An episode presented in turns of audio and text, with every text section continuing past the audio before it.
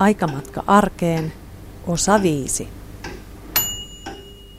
Tässä ohjelmasarjassa tarkastelemme erilaisten arkeen hyvin kiinteästi liittyvien ilmiöiden avulla sitä, miten Suomesta oikein tuli Suomi. Eli se moderni Suomi, jollaisena sen nyt tunnemme. Tässä sarjan viidennessä osassa puhumme suomalaisista ja alkoholista. Nykyään alkoholia Suomesta saa, ei vieläkään aivan rajoittamattomasti, mutta entiseen verrattuna kuitenkin kovin vapaasti. Olutta haetaan lähikioskeilta ja huoltoasemilta vaikkapa sunnuntai-aamuina, ja valikoimaa löytyy. Samalla kun saatavuus on parantunut, myös kulutus ja alkoholihaitat ovat kasvaneet. Aina ei ole suinkaan ollut näin. Tässä ohjelmassa suomalaisen alkoholin kulutuksen historiasta meille kertoo Helsingin yliopiston sosiaalihistorian professori Matti Peltonen. Samalla pääsemme myös kuulemaan, mitä kaikkea Yleisradion arkistoista ja vähän muualtakin löytyy aiheeseen liittyen.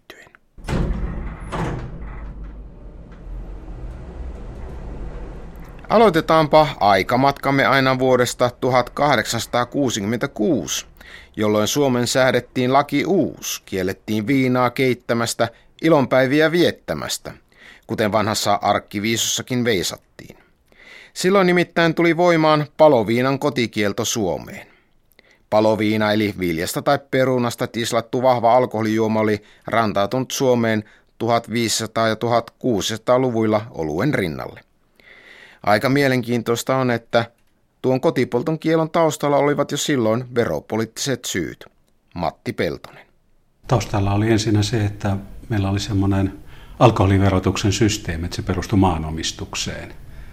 Ja kuinka monen manttaalin tila oli tai kuinka suuri kiinteistö kaupungissa, niin sen mukaan joutuu joka vuosi maksamaan paloviina suostunta eli paloviina veroa ja sai sitten sen veron suuruuden mukaisen oikeuden polttaa tiettynä kahdeksan kuukauden periodina lähinnä kotitarpeiksi, mutta myös myyntiä varten paloviinaa.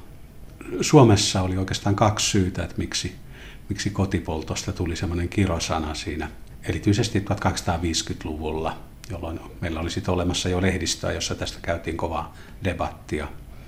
Ensin oli se, että monet säätyläiskartanon omistajat, eräät kauppiaatkin, olivat jo rakentaneet itselleen moderneja teollisuuslaitoksia, joissa pystyy tuottamaan hyvää viinaa, mutta heillä ei ollut poltto-oikeuksia, koska ne oli kaikki maanomistajilla.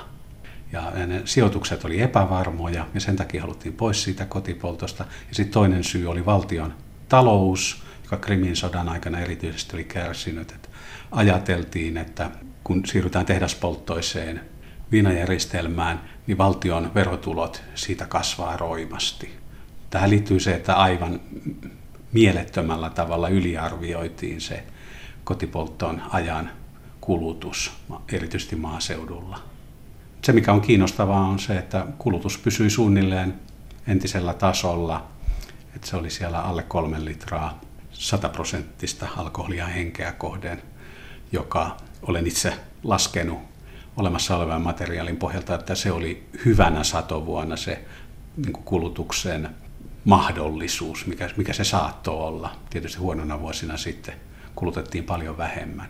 Ja tämä noin kolme litraa henkeä kohden, niin se oli huimasti alle niiden kuvitelmia, joihin nämä laskelmat pohjautuivat. Kuviteltiin, että Suomessa kulutetaan jotain 35-40 litraa viinaa henkeä kohde. Ne, ne, se propaganda kotipolttoa vastaan oli aika kohtuutonta ja perustui illuusioille.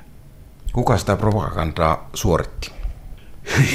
Senaattorit, lehtimiehet, kaikki, joka kynnelle kykeni, tai ne, joilla oli vähänkin intressiä tässä. Tuota propagandaa todellakin riitti. Tässä esimerkiksi kirjoitus Suometara-lehdestä vuodelta 1861. Viinan nautinto tulee entisessä ja vahingollisessa määrässänsä pysymään niin kauan kuin viinaa jokaisessa talossa saadaan polttaa, joten sitä onkin joka paikassa tarjona. Sen polton kautta jo lapsesta alkaen on myös tilaisuus päästä sen makuun, ja sen polton puuhissa totutaan pitämään viinaa tavallisena huoneen tarvistavarana, eikä myrkkynä, niin kuin se todella on. Kotipolton kielto aiheutti voimakkaita reaktioita talonpoikaissäädyssä, jonka tahtoa vastaan päätös oli tehty. Niinpä kun kunnallislaki säädettiin 1869 ja elinkeinovapauslaki 10 vuotta myöhemmin, niin he maksoivat kalavelkansa muille säädyille. Tämän seurauksena, ikään kuin tahattomasti, kävi niin, että maaseutu kuivui alkoholista lähes kokonaan. Kun se kotipoltto kiellettiin, niin se tehtiin kolmen säädyn yhteisellä päätöksellä yhtä säätyä vastaan. Eli talonpoikaissääty ei kannattanut, koska siltä otettiin osa elinkeinosta pois, joka oli rahatulojen kannalta hyvin tärkeä silloin 1800-luvun alkupuolella. Ja siinä jouduttiin tekemään semmoista väkivaltaa, että tulkittiin, että kyse ei ollutkaan verolaista eikä säätyetuoikeudesta. Jos olisi toimittu lain mukaan, niin tämmöisestä säätyetuoikeudestahan siitä olisi talonpoikaissäädyn pitänyt luopua itse. Että sitä ei, sitä ei niin kuin periaatteessa olisi saanut tehdä näin, mutta heille tehtiin vääryyttä siinä. Selitettiin, että kyse on jonkinlaista vuokrasta eikä verosta. Sitten tulkinnan voimalla pakotettiin siihen. Ja seurauksena oli se, että talonpoikaissäädyn edustajat, siis maanomistajat maaseudulla, niin oli erittäin vihasia. Ja kun sitten säädettiin kunnallishallinnosta, laki kunnallishallinnosta maalla, ja erityisesti kun tuo elinkeinovapauslaki 79 antoi kunnallishallituksille vallan päättää, kuka maaseudulla saa tuottaa ja anniskella alkoholia, niin nämä maanomistajat sitten alkoivat käyttää sitä valtaa ja ottivat sen pois niiltä, jotka olivat ottaneet heiltä ensin kotipoltto-oikeuden pois. Ja siitä oli aika dramaattiset seuraukset, että maaseutu käytännössä kuivatettiin kokonaan. 1900-luvun alussa Suomessa oli enää kuusi maalaiskuntaa, joiden alueella sai anniskella edes olutta. Et se maaseutu niin ennen raittiusliikkeen nousua niin vapaaehtoisesti kuivatti itsensä. Esimerkkinä tästä kuivattamisesta seuraavassa Hämeenkyrön kuntakokouksen päätös vuodelta 1890.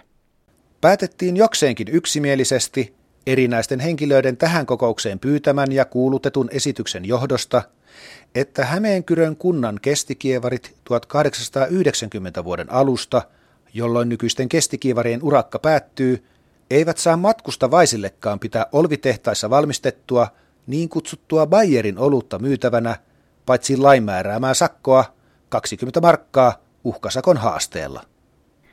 Tämä maaseudun kuivuminen pysyi aika pitkälle voimassa sata vuotta, aina keskioluen vapautumiseen saakka mutta mennäänpä siihen vasta vähän myöhemmin. 1800-luvun puolivälissä intelligentsia-vetoinen raittiusliike Kohtuuden ystävät alkoi nostaa päätään. He olivat kuitenkin silloin nimensä mukaisesti kohtuuden ystäviä. Heidän tavoitteenaan ei ollut kieltää kaikkea alkoholia, vaan tähtäimessä oli lähinnä paha paloviina. Tavallaan heidän ajattelutapansa elää edelleenkin. Matti Peltonen. Sehän ei ollut varsinaista raittiusliikettä, vaan enemmänkin suuntautui sitä kotipolton, kotipolttoista alkoholia vastaan. Demonisoitiin se kotona tuotettu alkoholi, jota mukamassa syötettiin pikkuvauvoillekin ja niin edelleen. Siitä on tämmöisiä kauhukertomuksia olemassa ja, ja oli tämmöisiä krokodilin kyyneleitä siitä, miten se vaaransi kodin onnen ja aviopuolisoihin sopuisan elämän ja niin edelleen. Siis, siis aivan hurjaa, hurjaa legendaa. Mutta varsinainen raittiushan ei ollut tämän liikkeen tarkoitus, vaan se oli tämä pahan viinan poistaminen, että sitten samaan aikaan koettiin, että tuontialkoholit, viinit ja konjakit ja rommit, niin ne on jotenkin vaarattomia, koska ne on säätyläisten nauttimia. Olutta kuvattiin suorastaan raittiusjuomana ja niin edelleen. Että se tilanne on vähän semmoinen, jota myöhemmässä valossa on vaikea, vaikea hahmottaa. Eli paloviina oli se paha. Paloviina oli se paha ja siitä ehkä, tämä nyt on spekulointia, mutta siinä voi ainakin nähdä semmoisen samanlaisen hierarkian, joka on pitkään senkin jälkeen ollut, että alkoholijuomat asetetaan tämmöiseen niin kuin pahuusjärjestykseen, että kirkkaat viinat, vodkat ja koskenkorvat, niin ne on jotenkin aivan sivistymättömiä ja johtaa brutaaliin käyttäytymiseen. Ja sitten on nämä hienommat, vaikka yhtä väkevät, konjakit, viskit ja niin edelleen. Ne on jotenkin vaarattomia, ne johtaa vaan myhäilyyn ja sivistyneeseen oloon. Viinit on suorastaan niin kuin sivistyksen ehto. Ja olut jää sitten tämmöiseen, niin kuin, onko se alkoholijuoma ollenkaan rooliin. Että se on hyvin voimakas hierarkisointi. 1880-luvulla kohtuuden ystävät muutti nimensä raittiuden ystäviksi, ja tällöin ihanteeksi tuli absoluuttinen raittius. 1900-luvun alussa yleinen ilmapiiri muutenkin kääntyi kannattamaan alkoholin täyskieltoa. Saatamme muistaa, että kieltolaki tuli voimaan vuonna 1919, mutta sen juuret ovat pidemmällä. Itse asiassa eduskunta laati ensimmäisen kieltolain jo vuonna 1907. Itse asiassa kieltolaista jouduttiin äänestämään neljä kertaa. Ja tämä liittyy siihen, että se piti alistaa Venäjän keisarille ja Venäjän hallitus ei, ei suostunut siihen. Tilannehan näytti noin kansainvälisestä näkökulmasta aika naurettavalta, että mitä ihmeen kieltolakia tarvitsee Euroopan raitteen maa, jossa alkoholin kulutus, tilastoitu kulutus oli kaikkein alhaisinta koko Euroopassa, että eihän siinä voinut nähdä mieltä. Mutta sitten sota-ajan olosuhteet, erityisesti Venäjällä, jolloin haluttiin niin kuin julkista tilaa hallita sillä tavalla, että se olisi niin kuin rauhallista, ja, niin oli tämmöinen sota-ajan alkoholikielto, joka rajoitti voimakkaasti alkoholin käyttöä. Se vaikutti meilläkin. Ja, ja mielialat muuttui siihen. Ja sitten Kerenskin hallitus keväällä 1917 hyväksyi sen suomalaisten hartaan pyynnön saada kieltolaki. Mutta se syntyykin sitten jo ihan uusissa olosuhteissa. Että Suomi itsenäistyy, laki tulee tavallaan venäläisenä lahjana ja niin edelleen. Ja työväenliike esimerkiksi oli jo sitten 07 jälkeen aika lailla, niin kuin, ei kokenut sitä enää niin tärkeäksi, kun yleinen yhtäläinen äänioikeus oli saatu. No millä tavalla se oikein tehosi se Suomen? Että Suomi oli Euroopan raittiin kansa, kuten sanoit, kieltolain astuessa voimaan, että mitä sitten tapahtui? No se oli aika takaperon, että se ensimmäisen maailmansodan aikana alkoholikieltohan oli toiminut hyvin, että silloin alkoholin kulutus Suomessa tippui sinne puoleen, puoleen litraan henkeä kohti vuonna 16. Sitä noudatettiin hyvin ja, ja sota-ajan olosuhteissa salakuljetusta ei pystytty järjestämään ja salapolttokin taisi olla aika lievää. Et siitä tuli niin kuin hyvät kokemukset. Alkoholia sai vain ensimmäisen luokan ravintoloista ja lääkärin reseptillä, että yläluokalle se oli turvattu asia. Ja he olivat tyytyväisiä tilanteeseen. Kansa oli raitista, ei juopotellut. Mutta sitten kun tuli tämä 19 lakivoimaan, niin sitä ei noudattanut kukaan. Se oli täysin mahdoton ajatus. Ja sitten sitä pystyttiin rikkomaan rauhanoloissa järjestämällä salakuljetus. Kieltolain aikaista salakuljetuksesta liikkuu edelleenkin monenlaisia tarinoita. Tässä niistä eräs vuoden 1929 poliisikuulustelupöytäkirjoihin perustuva tarina. Urho ja Tahvo Toivola pyysivät naapuriaan Johannes Kiiliä elokuussa 1928 kolmanneksi mieheksi Pirtun salakuljetusmatkalle. Matka oli tarkoitus tehdä veljesten isän omistamalla kymmenen hevosvoiman Wikström-moottorilla varustetulla veneellä. Heikossa taloudellisessa tilassaan Johannes ei kyennyt vastustamaan tarjousta ja lupautui matkalle mukaan. Palkaksi toivolat lupasivat maksaa Johannekselle kahdesta kanisterista saadun myyntihinnan.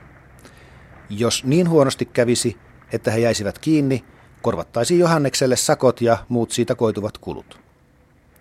Seiskarista lähdettiin elokuun 12. päivän iltana.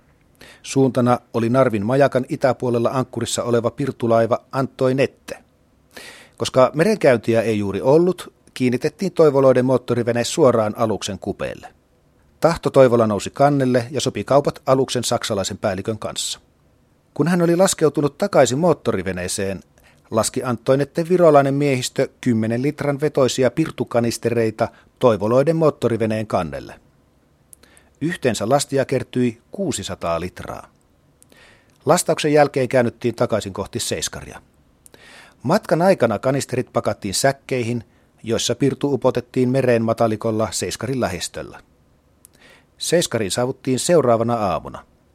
Sieltä matkaa jatkettiin vasta illalla ja kyytiin otettiin neljäs mies Juhanna Leskelä uuden kirkon pitäjän Inon kylästä.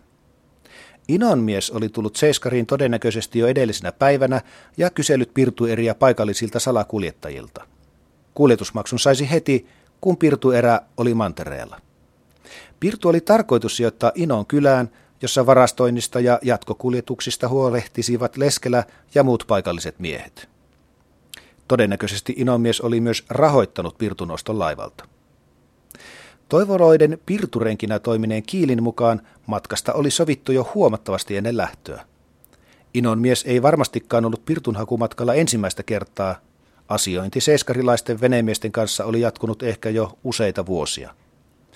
Illalla matalikkoon upotetut pirtut nostettiin moottoriveneeseen, minkä jälkeen suuta otettiin kohti Inon kylää. Matka sujui hyvin aina Inon kylän edustalle asti, jossa miehet ikäväksi yllätykseksi havaitsivat tullilaiva haukan. Pysähtymismerkiksi ammuttua varoituslaukausta ei kuitenkaan toteltu, ennen kuin rahdista oli päästy eroon ja pirtu saatu heitettyä mereen. Tullialus Haukka kiinnittyi moottoriveneeseen ja tullimiehet suorittivat tuloksettoman tarkastuksen. Toivoloiden moottorivene hinattiin mantereelle tullilaitoksen laituriin. Kuulusteluissa tullilaitoksen vartioasemalla miehet eivät myöntäneet, että yhtään litraa olisi ollut mukana. He olivat sopineet kertovansa, että matkan tarkoitus oli ostaa heiniä Kuolemanjärven karjalaisesta kylästä ja kuljettaa ne Seiskariin. Viipurin raastuvan oikeudessa miesten todistelu vielä kantoi, syyte hylättiin puutteellisen näytön takia. Takaisku tuli vasta Viipurin hovioikeudessa, jossa toivoloiden 15 000 markan arvoinen moottorivene tuomittiin valtiolle ja osalliset saivat 2000 markan sakot. Onko näistä kulutusmääristä jotain tietoa, että miten kävi kulutuksen? Kaikki määrälliset arviot viittaa siihen, että, että korkeintaan kulutettiin kieltolain aikana sellainen määrä, mikä oli saavutettu jo ennen ensimmäistä maailmansotaa, että ehkä siellä jotain puolitoista kaksi litraa. Että ei se mikään niin kuin alkoholi, alkoholin niin kuin karnevalisoituminen ollut, mutta se näyttää hurjalta, koska se koko kulutushan perustuu tähän salakuljetettuun, siis rikolliseen alkoholiin, jonka hallussapitokin oli rikollista, ja puhumattakaan juomisesta. Samanlainen suhtautuminen kuin nykyään on huumeisiin. Jos rikot kieltolaki, olet rikollinen. Että se tietysti johti hurjiin, hurjiin tuntemuksiin varmaan, etenkin eliitin kohdalla, jolla tapakulttuurin nojalla oli pakko illallisilla kuluttaa alkoholia, ehkä vähän muulloinkin, mutta tehdessään niin syyllistyy rikokseen. No spriitäkö se oli, eli pirttua, se oli, mitä salakuljetettiin nimenomaan, vai tuotiinko jotakin olutta, viiniä, konjakkia, vähän hienompiakin juomia? Ei se pelkästään spriitä ollut, mutta se oli ilmeisesti kannattavinta tuoda. Ja sitähän tuotiin tuolta Länsi-Euroopasta, Hollannista, Belgiasta isommilla laivoilla tuonne kansainväliselle vesille ja sieltä sitten pienillä veneillä tänne Suomen rannikolle edelleen sisämaahan kuljetettavaksi. Se virolaistahan se ei enää tässä vaiheessa ollut, että virolaista alkoholia tuli sieltä kartanopolttimoista silloin 1800-luvulla, mutta t- tässä yhteydessä Viron pirtusta puhuminen on ilmeisesti harhaanjohtavaa. Suomen kieltolakihan ei ollut mitenkään ainutlaatuinen.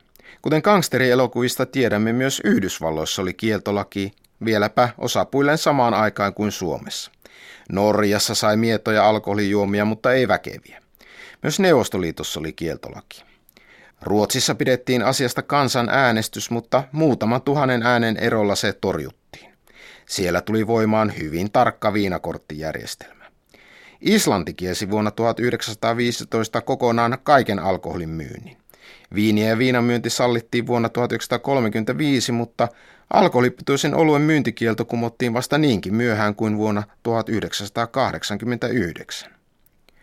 Suomessahan kieltolaki loppui kuuluisena numerosarjapäivänä 5.4.32 kello 10. Kieltolain kumoamista edelsi niin sanottu naisten adressi, johon kerättiin lähes 120 000 allekirjoitusta tasavallan presidentille jätettyyn vetomukseen, jossa he vaativat kieltolain kumoamista. Sillä oli suuri symboliarvo, koska ennen kieltolakia oli myös ollut 1800-luvun lopulla tämmöinen naisten adressi kieltolain puolesta. Ja tämä ikään kuin symbolisesti osoitti, että se kellokas ryhmä, joka silloin näkyvästi oli asettunut kieltolain puolesta, niin on nyt muuttanut mielensä. Sillä oli suuri merkitys, että se oli sitten helpompi muidenkin kääntyä kieltolakia vastaan, kun naisetkin oli sitä vastaan. Niin, tämä on siinä mielessä poikkeuksellinen tämä neuvoa antava kansanäänestys, että, että siinä pystyy erottamaan naisten ja miesten äänet. Että millä tavalla nämä äänet jakautuivat? Se äänestysvilkkaus oli semmoista presidentinvaalien luokkaa luokkaa. Miehet oli vähän aktiivisempia kuin naiset. Ja jos oikein muistan, niin noin 70 prosenttia miehistä ja runsaat 60 prosenttia naisista niin vastusti kieltolakia. Se, se meni nurin molemmissa ryhmissä. Ja se oli aika merkittävää, että naisetkin noin vastustivat. Että mikä, mikä siinä niin kuin oli, että naiset vastustivat, vaikka he eivät siihen aikaan kovin paljon alkoholia käyttäneet? Siellä voi olla monia syitä. Se iso prosentti myös voi heijastaa sitä, että aika moni nainen, etenkin niistä työväenluokan naisista, jotka kannatti kieltolakia, jäivät kotiin. Että he ajattelivat, että tämä ei koske meitä. Mutta sitten mä luulen, että erittäin suuri tekijä on se, että nähtiin se epäonnistuminen, että se miten se tuotti erityisesti täällä rannikolla kalastajapiireissä esimerkiksi. Ei kannattanut enää kalastaa, vaan piti ryhtyä salakuljettajaksi, jos halusi tienaa perheelle leipää. Se, se rikollisuuden ja siihen liittyvät ongelmat niin huolestutti naisväestöä erityisesti. Kieltolain purkaminen tehosikin salakuljetukseen, ei kuitenkaan välittömästi ja oli sillä odottamattomiakin seurauksia, kuten seuraavasta Valma Kivitien vuonna 1938 alkoholivalvontaa tekevän kansalaisvastuu ryn toimistossa tekemästä haastattelusta ilmenee. Ensimmäisenä tuossa on taulukko, jonka otsakkeena on Spree-takavarikot. Nämä taulukot valaisevat tällä seinällä kaikkikin alkoholitilanteen kehitystä. Mm-hmm. Suurin pylväs on vuoden 1930 kohdalla, jolloin spriita takavarikoitiin maassamme enemmän kuin minään muuna vuotena, yli miljoona litraa. Se on tavatonta. Niin. Seuraavina vuosina takavarikkomäärät vähenivät, mutta vuonna kol- vuoden 1933 kohdalla näemme taas korkeamman pylvään, joka osoittaa yli 600 000 litran takavarikkomäärää. Sitten tapahtuu huomattava lasku. Seuraavat pylvät, pylväät ovat lähes yhtä suuria, vaihdellen noin 100 000 litran paikkeilta noin puolta lyhyempään. Sprin takavarikkomäärähän oli viime vuonna pienempi kuin 16 vuoteen, vain väh- vähän yli 50 000 litraa.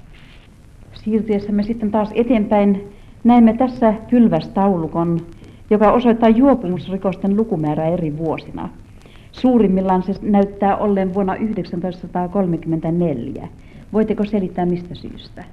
Sinä vuonna alkoholiliike laski kauppaan niin sanotun karhuviinan, joka täällä hyvin tunnettiin, antaakseen tehokkaan iskun salakuljetustoiminnalle. Tarkoitus saavutettiin, mutta samalla juopumuksesta pidätettyjen lukumäärä kasvoi suuremmaksi kuin milloinkaan aikaisemmin. Toki vasta perustetut alkoholiliikkeet eli alkot eivät olleet aivan nykyisen kaltaisia palveluhenkisiä itsepalvelumyymälöitä, jossa myyjät mielellään kertovat lisää tuotteista, vaan varsin tylyjä paikkoja.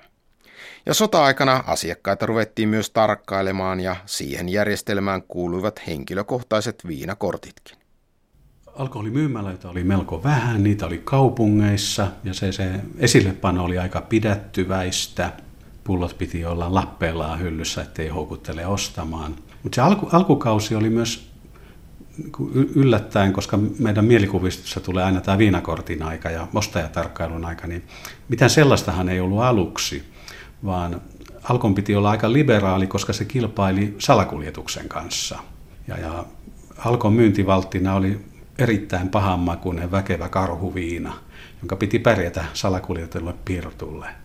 Et, et se, oli, se oli niin kuin tavallaan pidättyväistä, mutta myös aika liberaalia aluksi. Sitten sota-aika voimistaa raittiusliikettä ja sitä aletaan kiristää ja, ja alkoon johdossa koetaan, että jotta he voivat vapaasti harjoittaa alkoholikauppaa, niin siihen pitää saada joku tällainen raittiusliikettä vaimentava niin kasvatuksellinen elementti ja kontrolloiva elementti. Ja kehitettiin tämä suomalainen viinakortti, joka sai vaikutteita ruotsalaisesta järjestelmästä.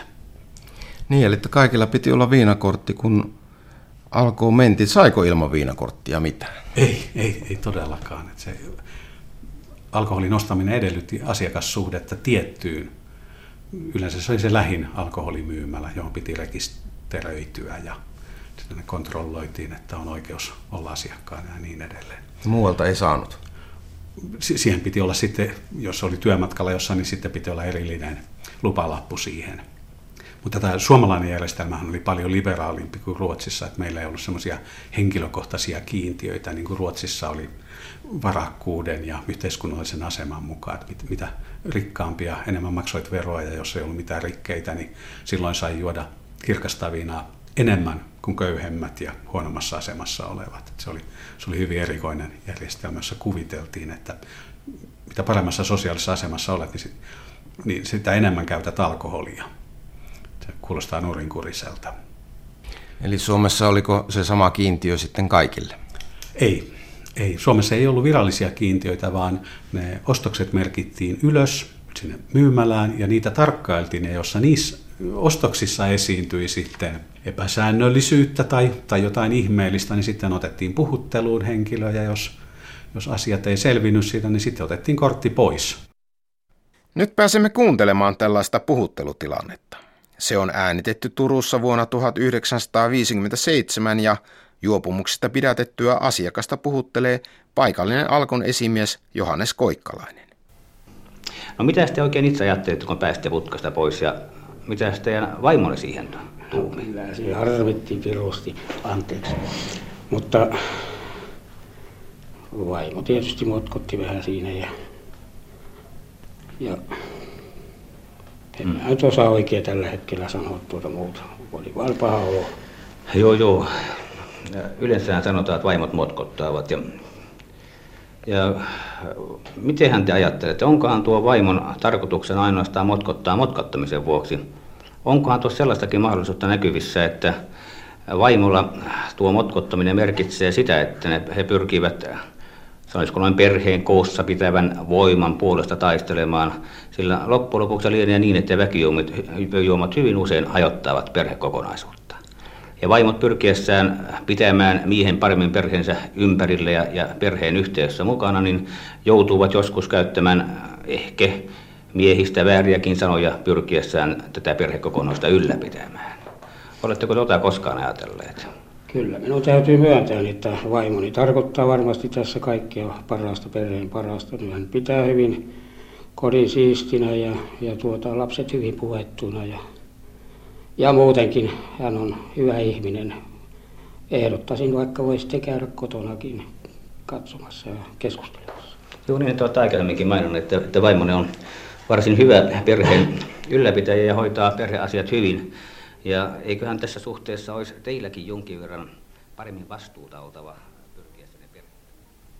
Lisäksi hän alkoilla oli tämmöisiä etsiviä tarkastajia, jotka seurasi ihmisiä ja kävi haastattelemassa naapureita ja talonmiehiä ja joiltakulta jopa puolisoa alkoholin kulutustavoista ja niin kuin pidettiin silmällä.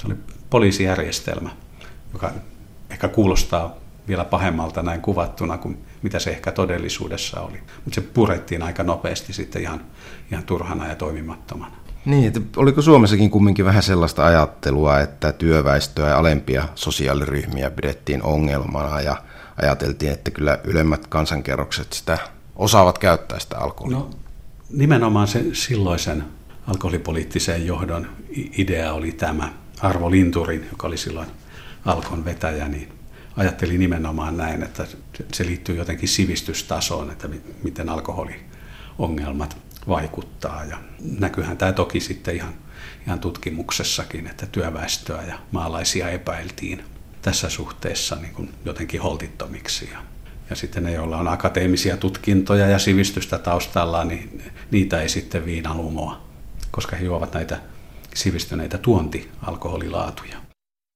Tällaista hyvin kattavasta ostajan tarkkailujärjestelmästä luovuttiin vuonna 1957. Sen jälkeen ostot merkittiin vain väärinkäytöksistä epäiltyjen kortteihin. Lopullisesti viinakortti poistui kuitenkin vasta vuoden 70 lopussa. Ostajan tarkkailun lopettamisen syistä kertoo sosiaalihistorian professori Matti Peltonen. Kaksikin pääsyytä. Ensinnäkin sitä varten tarvittiin valtavasti henkilökuntaa pitämään yllä sitä kortistoa siitä, miten ihmiset ostaa. Ja sitten oli nämä etsivät tarkkailijat ja, ja muut. Et se oli iso henkilökunta, valtava työmäärä. Ja sitten varsinkin kun vielä alkoholitutkimuksen omassa piirissä osoitettiin, että sillä ei ollut mitään tehoa. Et Se oli ihan turha järjestelmä, niin se, se tavallaan tuli sieltä niin kuin alkon sisältä se suurin paine sitä vastaan, että taloudellinen tehottomuus ja sitten, tai resurssien hukkaaminen ja sitten tehottomuus muuten. Ja eihän se kauhean suosittua ollut tietenkään. Kuvastaako se kumminkin jo vähän tämmöistä liberaalimpaa aikaa? No varmaan sitäkin, varmaan sitäkin. Mutta eihän se mikään iso, iso este myynnille ollut, koska meillä ei ollut näitä määriteltyjä kiintiöitä. Että sehän iski vain sellaiseen alkoholijuomien ostamiseen, jonka saattoi nähdä, että tarkoitus oli palvella mustaa pörssiä tai, tai myydä pimeästi ja niin edelleen. Et en mä usko, että sillä oli niin kuin suurta vaikutusta siihen kulutukseen. No missä vaiheessa sitten tämmöinen miedompia juomia suosiva linja tuli? Ainakin kahdessa vaiheessa, että Alkon sisällä niin hyvin varhaan jo alettiin keskustella siitä ja tuotiin julkisuuteenkin puheenvuoroja. Siellä jo 40-luvun lopussa, että olutkauppa pitäisi saada pois alkoholimyymälöistä, että se, se vaati liikaa tilaa ja voimavaroja. Että silloin olutta ei voi ostaa mistään muualta kuin siis ravintolasta suoraan tai alkosta, kaksi vaihtoehtoa. Tämä oli tärkeä pointti pitkän aikaa alkojohtajille. Mutta sitten on myös tämä erityinen kampanja, sen jälkeen ostajatarkkailu lopetettiin, niin tavallaan se sama ideologia siitä, että sivistyneet juomatavat ovat sellaisia, jossa juodaan viiniä ja snapseja korkeintaan ruoan yhteydessä ja niin edelleen. Niin tämä mieto ja juoma, juomien suosiminen oli tavallaan jatkoa tälle vähän elitistiselle politiikalle. Siinä oli ongelmana se, että se olisi edellyttänyt, että viinin hinta olisi alennettu selvästi ja se olisi taas alentanut alkon verotuloja, joten toiminta ei ollut aivan johdonmukaista. Että se, oli, se jäi aika mitättömiksi toimenpiteiksi, jossa jonkun myymälän eteisessä oli vähän julisteita ja niin edelleen. Ja, ja viinistä alettiin puhua enemmän, ja, mutta ei se kulutukseen vaikuttanut juurikaan. Kieltolain kumoamisen jälkeen suurin muutos suomalaisessa alkoholipolitiikassa koettiin vuoden 1969 alussa, kun keskiolut vapautettiin. Tällaiset olivat tunnelmat H-hetkellä Lappeenrannassa. 5, 4, 3, 2, 1.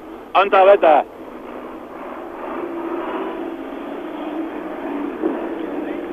Täällä Lappeenranta keskioluen H-hetki alkoi tarkalleen sekunti sitten. Kellot tarkistettiin moneen kertaan, mutta nyt on tosiaan aika täysi. Tältä pihalta, tältä tehtaan pihalta lähtee noin 60 autokuormallista pitkiä katettuja rekka-autoja Kotkaan, Kouvolaan, Mikkelin, Helsinkiin, Turkuun, Lohjalle, käytännössä katsoen joka puolelle Etelä-Suomea ja sitten vielä lähialueet. Noin puolitoista miljoonaa pulloa 50 000, 60 000 laatikkoa. Varsin juhlallisesti lähti keskiolut liikkeelle. Täällä Lappeenrannassa ammutaan parhaillaan tykillä keskiyön kunnian laukauksia ja, ja raketteja on tuo taivas aivan täpö täynnä. Selostaja oli Heikki Hietämies. Ja kun olut sitten ehti myyntipisteisiinsä, oli sitä jo odotettukin todistaa Heikki Kekkonen. Ja teidän mielestänne tämä vapauttaminen on hyvä asia? Hyvähän se on, että sitä tarvitse kytätä kymmeneen asti, yhdeksään asti, koska saa tuolta ja voi pakot ja tommoset on pois, mitkä on ollut tähän asti pakollisia kaikki. Niin. Tuletteko te entistä enemmän käyttämään olutta tätä? Se voi olla paljon mahdollista, että koska meillä on kauppa siinä kotona vieressä, sitä voidaan ruveta käy- käyttämään siis Mairon asemasta. Keskiolojen vapauttamista edelsi luonnollisesti suuri polemiikki valtava keskustelu, jossa ehkä voi nähdä kaksi isoa asiaa. Toinen on Panimoliiton toiminta. Suomi oli liittynyt 60-luvun alussa EFTA-sopimukseen ja nähtiin uhkana se, että naapurimaat alkaa myydä täällä olutta. Tänne tulikin tanskalaiset olutmerkit, ei, ei vielä muita silloin. Panimoliitossa tajuttiin, että se on valtava uhka kotimaiselle tuotannolle. Siellä aloitettiin massiivinen kampanja oluen puolesta. Ja siinä kampanjassa olennaista on se, että suomalaista ei enää edes olutta juovaa suomalaista ei kuvattu täysin sivistymättömänä väkivaltarikollisena, vaan ihan normaalina, mukavana ihmisenä, joka perheensä ympäröimänä nautti ateriasta ja sen kanssa oluesta. se, se, se oli niin kuin kertomus ihan toisesta maailmasta. Ja se dominoi sitten mediassa, koska siihen satsattiin paljon rahaa. Ja sitten toinen, toinen samanaikainen kehityskulku on tämä raittiusliikkeen laimeneminen ja läkähtyminen. Että heillä ei tullaan sinne 60-luvun puoliväliin, niin ei ollut enää voimia vastustaa sitä painetta, joka oli keskioluen puolesta, jossa yhtenä tärkeänä argumenttina oli se, että, että maaseutua ei saa pitää niin sorretussa asemassa, että se jotenkin kansalaisia pitäisi kohdella tasapuolisesti ja se, se oli aika voimakas argumentti siinä. Tällä tavalla niin kuin pystyttiin iso osa alkoholin jakelusta siirtyä yksityiselle, mutta alko, alko kuitenkin keräsi ne verot siitä. Se oli toiminnan järkeistämistä. Yksi yllättävä tulos keskiolojen vapauttamisesta oli, että samalla kun se tuli kauppoihin ja baareihin, niin se hävisi ravintoloista. Siitä tuli ikään kuin huonompaa.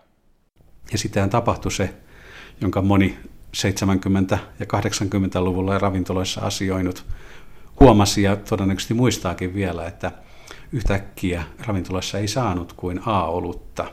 Ja jos tilas keskiolutta, niin A muut pöydässä nauraa, että se on hyvin naisellista. Sitten kun tarjoilija toi, niin se oli lämmintä, koska tilat ei mukamassa riittänyt siihen. Ja sitten panimot vielä saivat alkolta oikeuden menetellä niin, että hanasta annosteltiin ainoastaan A-olutta. Että miehekkäitä pitkiä tuoppeja niin sai vain A-oluena ja sitten jos tilas pullosta, niin se on semmoista naisellista pikkupullosta lipittämistä. Että pystyttiin parikymmeneksi vuodeksi synnyttämään tämmöinen kategorisointi kahden eri oluttyypin välille. Mutta sitten 80-luvun lopulla, 80-luvun jälkipuoliskolla tapahtui jotain kummallista ja keskioluen suosio alkaa kasvaa ja se, se nousee niin vankasti, että panimon teollisuudella ja ravintolaelinkeinolla ei ole enää kanttia vastustaa sitä, vaan ne joutuu myöntämään, että voihan meillä olla kaksi hanaa. Ja, ja monessa paikassa tietysti oli jo sitä ennen useampiakin hanoja. Nyt kun menee ravintolaan, niin siellä saattaa olla kymmenen hanaa. Niin eihän silloin voida sanoa asiakkaalle, että sori, hanasta voisi antaa vain A-olutta. Ei liene kovin hämmästyttävää, että alkoholin kulutus henkeä kohti lähti nousuun keskioluen vapauduttua.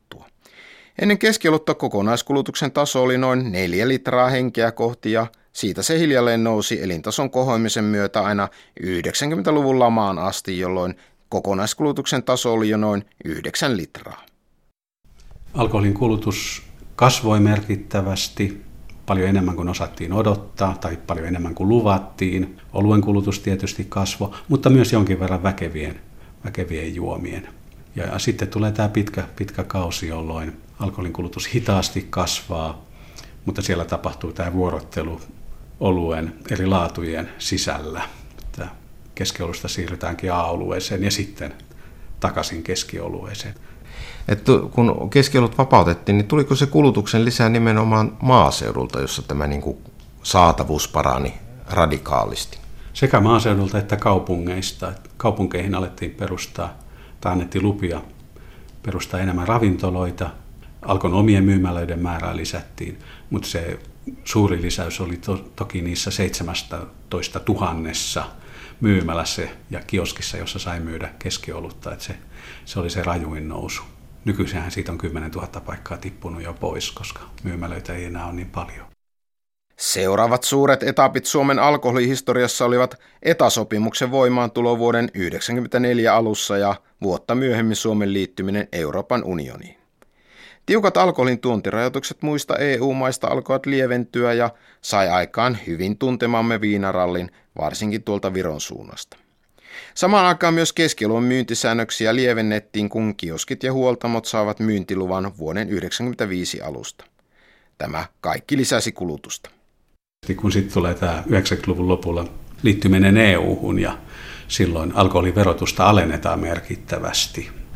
Silloin alkoholin kulutus meillä kasvaa ja saavutetaan tämä 10 litran taso, joka on nykyisin arvioitu, kun siihen lisätään laiton kulutus ja turismialkoholi silloin päästään tähän 10 litraa, joka on kansainvälisesti jo ihan huolestuttava taso. Ja sitten siinä mielessä erikoinen, että Suomessa kulutustaso on kasvanut, kun se tuolla Keski-Euroopassa on mennyt alaspäin.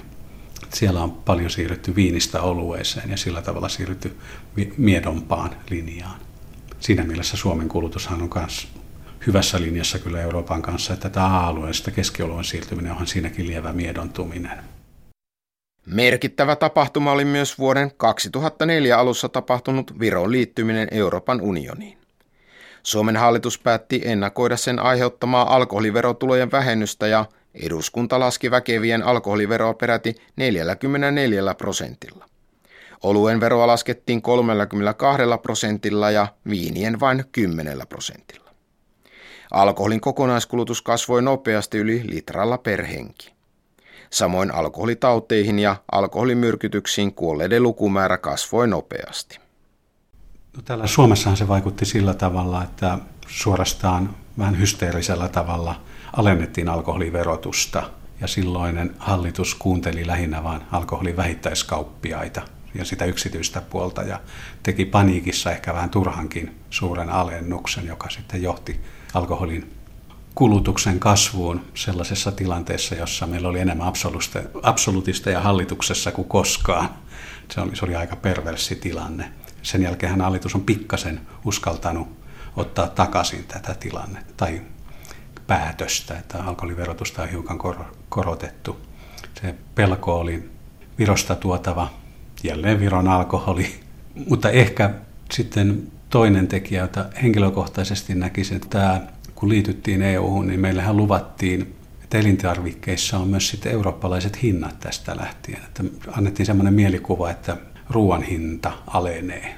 No mitään sellaistahan ei, ei käy muuta kuin yksittäisten elintarvikkeiden osalta, mutta se yleinen hintatasohan ei lähtenyt alenemaan. Että ainoa, ainoa elintarvike, jonka kohdalla tämä lupaus lunastettiin, niin oli alkoholi itse asiassa, mutta se tapahtui verotuksen kautta. Tämän jälkeen alkoholiveroa on nostettu useaan otteeseen. Tällä hetkellä vähittäismyynnin nimellishinta on samaa tasoa kuin ennen vuoden 2004 veron alennusta. Viimeisin trendi on, että alkoholin kokonaiskulutus on meilläkin hienoissa laskussa. Samoin juomatavat ovat alkaneet muistuttaa eurooppalaisia. Väkevien viinojen osuus on laskussa ja oluiden ja viinien nousussa. Voi jo puhua ihan harrastuksestakin – Nykyään hän on monenlaista seuraa ja viiniklubia.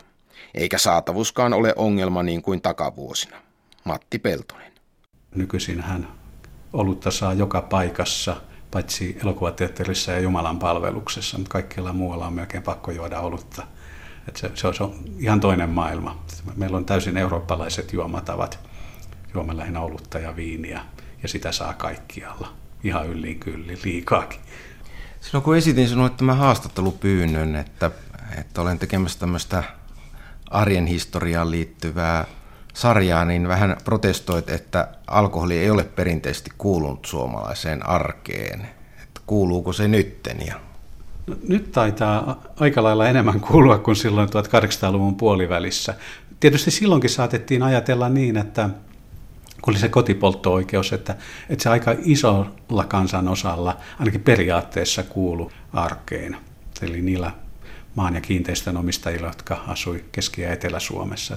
Itä- ja Pohjois-Suomessahan ihmisillä, vaikka ne maksoivat viinaan paloviinan suostuntaan, niin eihän heillä ollut mahdollisuutta käyttää sitä oikeutta, koska ei, ei liittänyt viljaa siihen. Et siinä mielessähän se nyt joskus on ollut hetken jonkinlainen osa arkea. Mutta sitten tuli tämä pitkä kuivakausi, jolloin ehkä alkoholista on puhuttu paljon, mutta sitä on juotu paljon vähemmän. Ja nyt olemme mukana samassa systeemissä kuin koko Eurooppa. Näin siis alkoholin sääntelyn ja kulutuksen historiasta meille kertoi Helsingin yliopiston sosiaalihistorian professori Matti Peltonen.